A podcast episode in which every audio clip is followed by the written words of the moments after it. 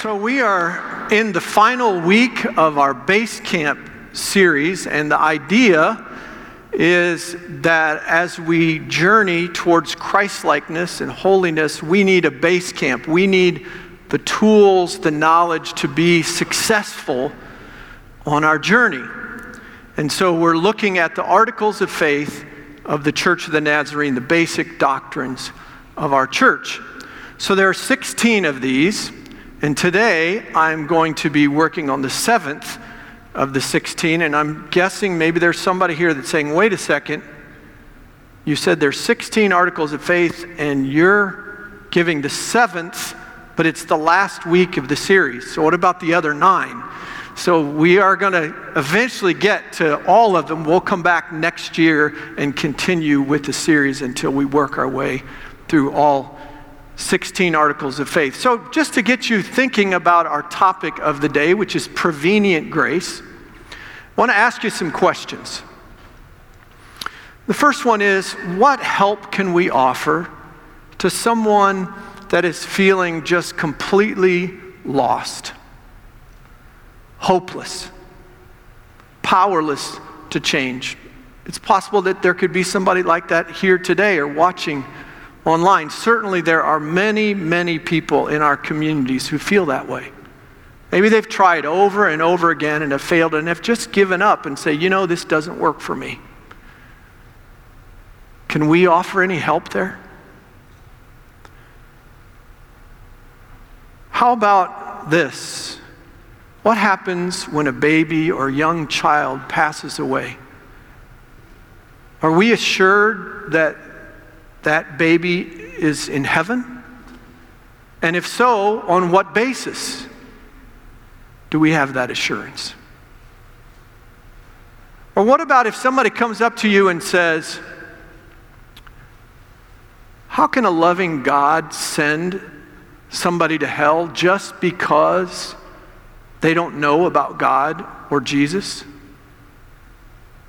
What answer could you give them? If somebody asks you that question. How about uh, this issue? Have you heard of the doctrine of predestination, where God chooses who will and who won't be saved, and we don't have a choice in that matter? How do you feel about that doctrine? Or one more.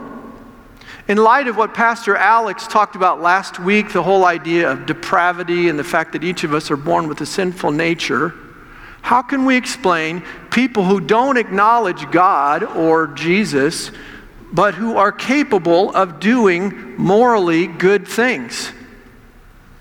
How does that work? Well, I think as we look at this idea of prevenient grace, we're going to have some good answers to all of those questions.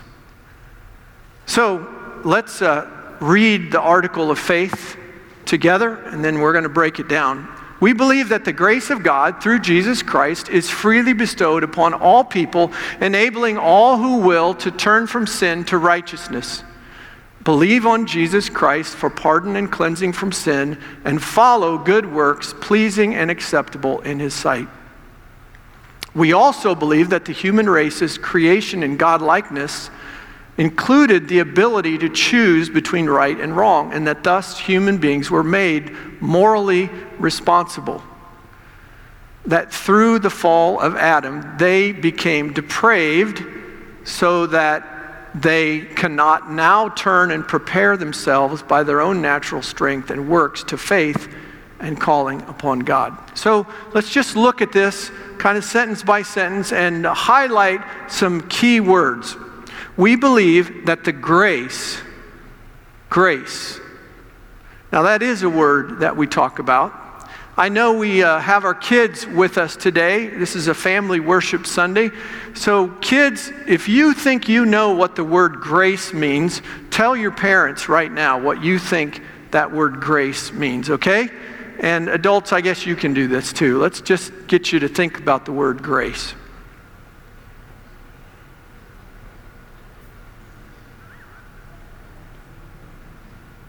Okay? So, the classic definition of grace is unmerited favor. Grace is getting not what we deserve,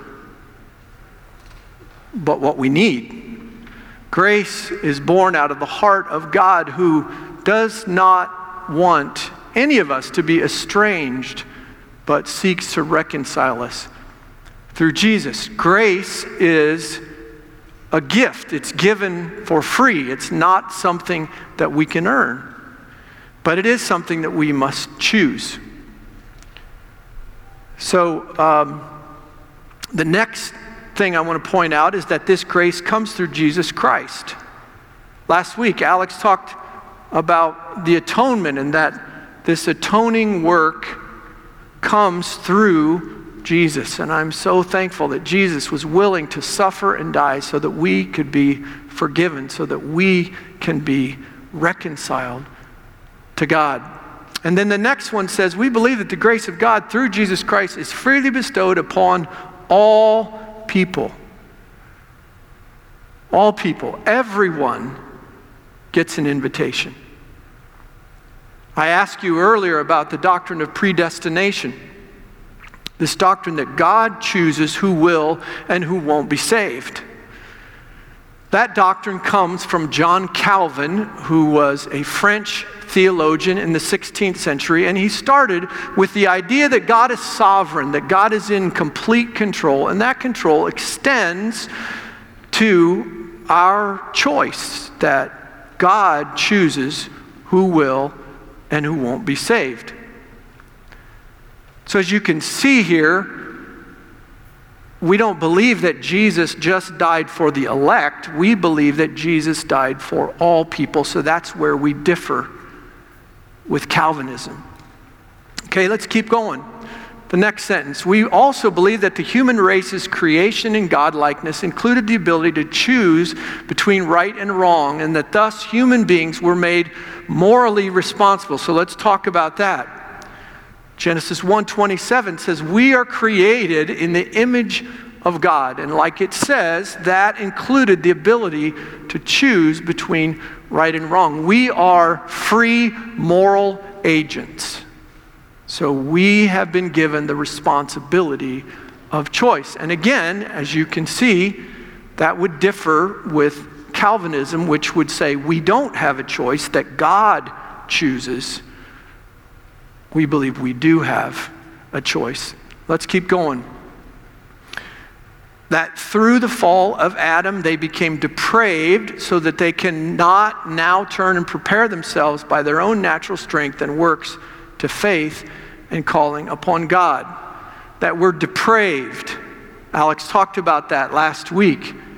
That we all are born with the sinful nature, that we all have this southbound pull to sin so that we cannot, as it says, prepare ourselves to respond to God in and of our natural strength. But the good news is that we don't have to.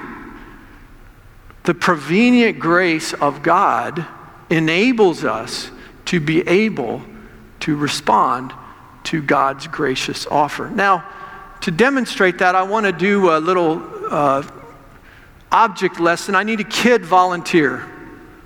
Kid volunteer. Hello? Kids? Anybody? Somebody? Please volunteer. I, I'm sorry, Brindley, I did not see you. Come on up. All right. This is Brindley. So it's very simple. All you have to do is you have to choose either what's in this hand or what's in this hand. Now, what's in this hand is nothing. What's in this hand is a $10 gift card to the cone. So, all you have to do is choose between this hand and this hand.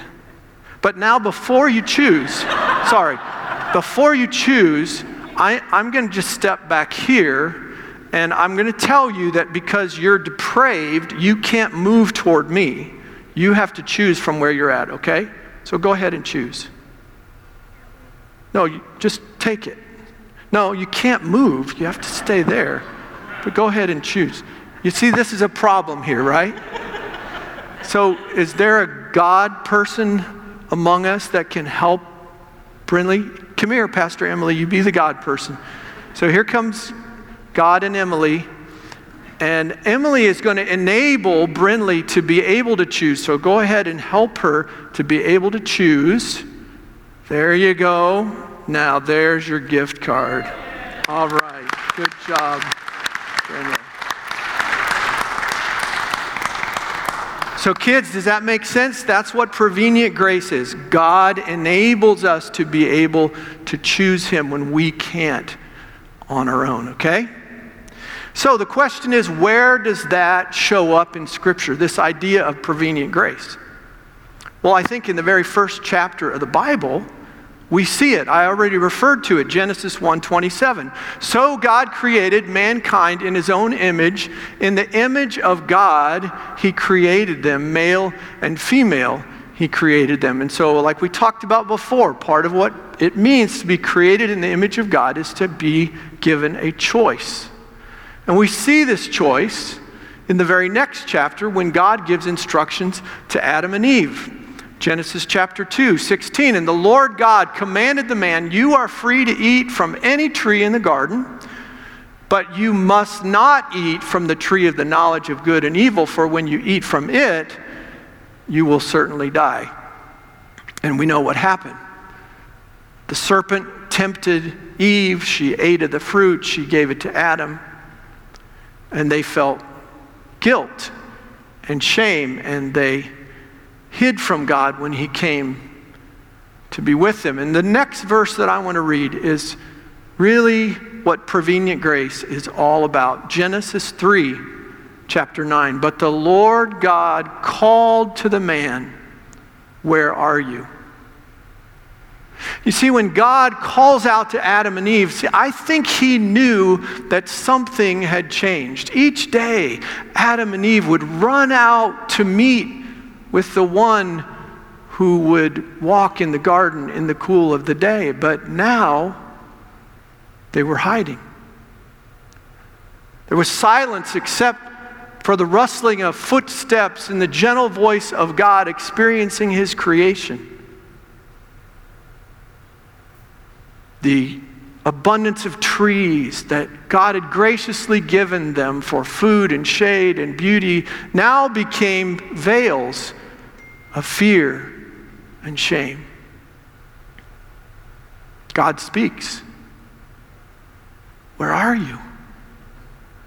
Well, I don't think the tone of God's voice is like that of an angry parent as much as of a disappointed friend. God is saying, What happened? Where have you gone? Why are you missing this opportunity for us to be together? Well, we know the answer to that.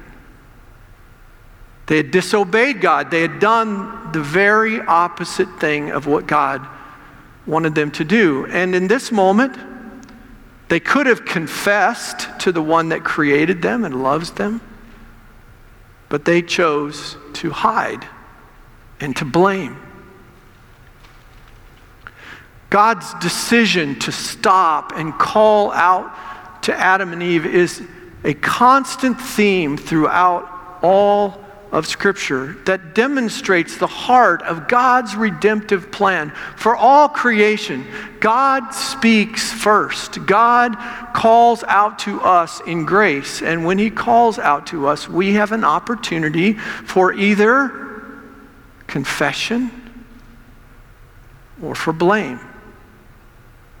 So, at the heart of prevenient grace is this God who leads with love, this God who speaks first when we are tongue tied and ashamed, the God who calls us out of hiding not to condemn us, but to redeem us. God calls us and He invites us to confess and repent and ultimately experience redemption. This theme is all throughout Scripture, and it culminates in the coming of Jesus, God moves, God initiates to us in the coming of Jesus. Look at it, John 1 14. But the Word became flesh and made his dwelling among us. We have seen his glory, the glory of the one and only Son who came from the Father, full of grace and truth. Jesus comes and he brings grace before we ever thought about him. And then just two chapters later, we see the most beloved verse in all of scripture, John 3:16. For God so loved the world that he gave his one and only son that whoever believes in him shall not perish but have eternal life. Whoever. Don't you love that word? That includes us. Everyone. Jesus did not just come for his chosen people. Jesus did not just come for the elect. Jesus came for everyone. And Paul continues on this theme in Romans, very first chapter. For I am not ashamed of the gospel because it is the power of God that brings salvation to everyone who believes, first to the Jew, and then to the Gentile. And then in the very next chapter, chapter 2, Paul expands the scope of God's reach and he talks about those that have never heard of God and Jesus. And he implies that there is this prevenient grace available to those so that they can respond to God in their own conscience based on what they know, not on what they don't. This same logic can be applied to babies and young children who haven't yet reached the age of accountability, or to those with mental disabilities that don't have the capacity to choose between right and wrong. God says to them, I love you. And even though you can't choose me, I chose you. My grace is sufficient for you. Isn't that awesome to think about? The same line of thinking also applies to the issue that I raised earlier about those who don't acknowledge God or Jesus but still are capable of doing good moral things. Even though those people may not acknowledge God, that doesn't mean that God is not at work. I have a friend that I play golf with, one of the best guys I've ever met. So kind, so encouraging, so positive. And what makes that really inspiring is that he had a stroke, and so he's very limited physically. And so he, you know, kind of pulls his leg along as he walks. He's amazing. He, he does not allow his limitation to keep him from experiencing life. Now, Harry is not a churched person. He never talks about God. But I believe that it is the prevenient grace of God that is enabling Harry to be the person he is, whether he acknowledges God or not. See, the bottom line is this, friends God is a big God. And God is at work all over the place, all the time Look at what James 1 17 says Every good and perfect gift is from above, coming down from the Father of the heavenly lights, who does not change like shifting shadows. Do you see that?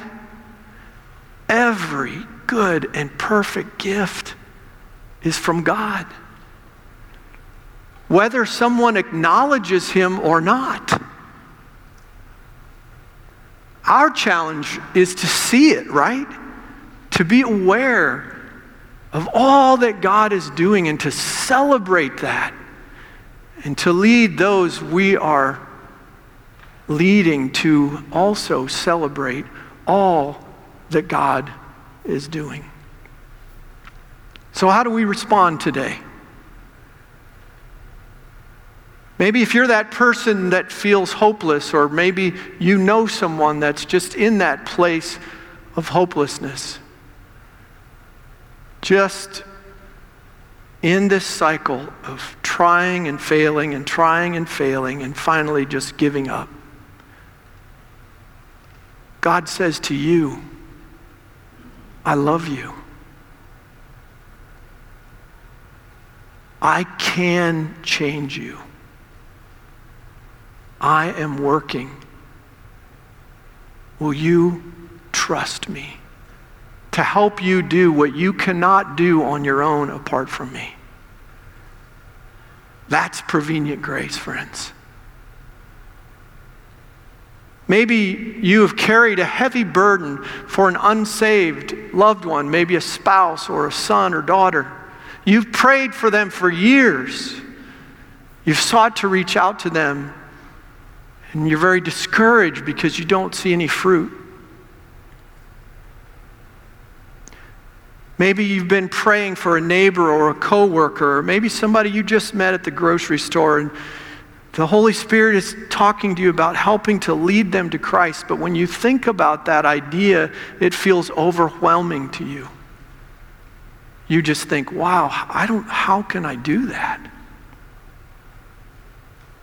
If that's you today, friends, God is at work. He is not in neutral. Yes, He doesn't force His way on people. We talked about that earlier. We must choose, but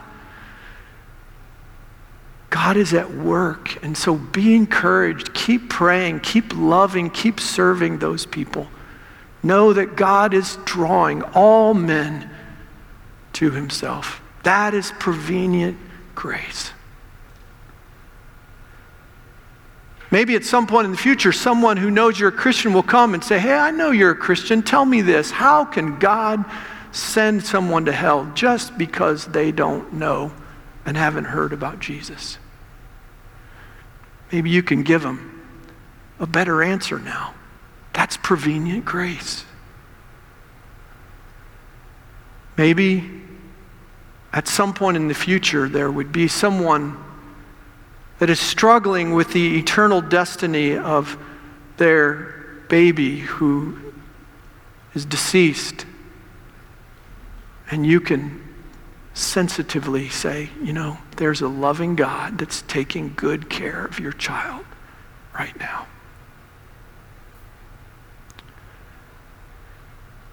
You want to hear a really good prevenient grace story? Thank you. I wouldn't want to stop, so I'm glad somebody said yes. So, just a couple of days after Governor DeWine's first stay at home order back in March. Nathan Bridges called the church office and asked for help with rent. That call got transferred to me. I talked with him and explained that basically how that works with us is that we prioritize helping people who are willing to have a long term relationship with us. And that because we had no relationship at that point in time, that we weren't going to be able to help him. I said, now that could change in the future if you are willing to have a relationship with us, but that's kind of where we are at this point. And usually, when I have that phone call, that's, at that point, the other person hangs up because we couldn't help them. But not Nathan. He said, Okay, yeah, I'm willing to have a relationship. We don't have a church home. So, right now, in this moment, I am thinking stay at home order, prevenient grace. God, are you up to something here? Because normally, what I would do is I would invite that person to attend our service and then attend my next step class. But all that was shut down. This was the first week that all of that was shut down. And so the Holy Spirit says, I'm working.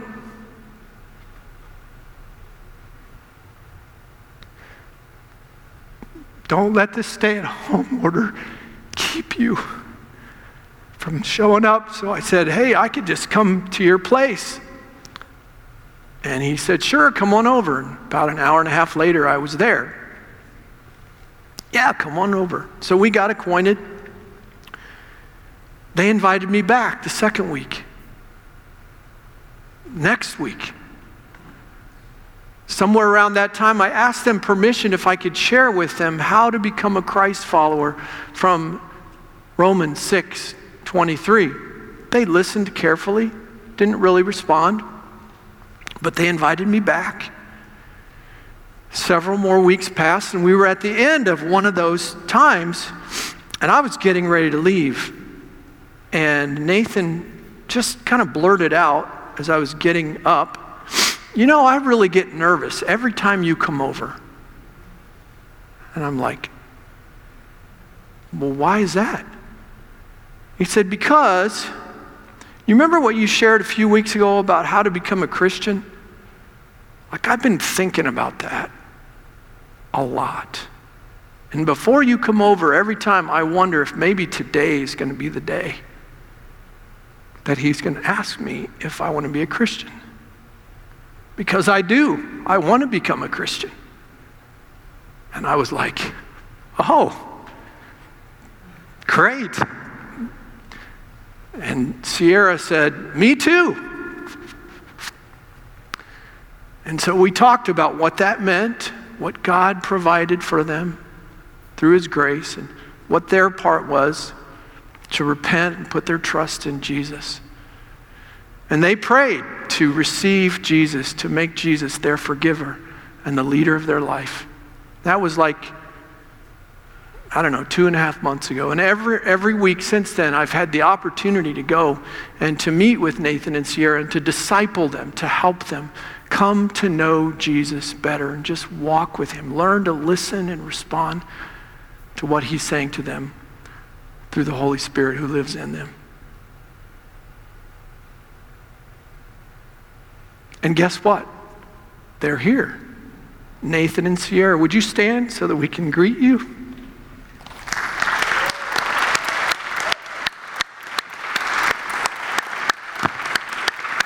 Awesome. Thanks, guys.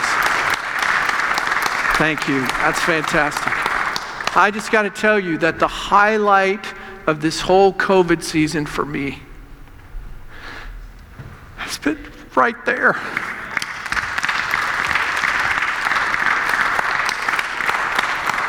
It, I mean, it doesn't get any better than that, friends. It doesn't.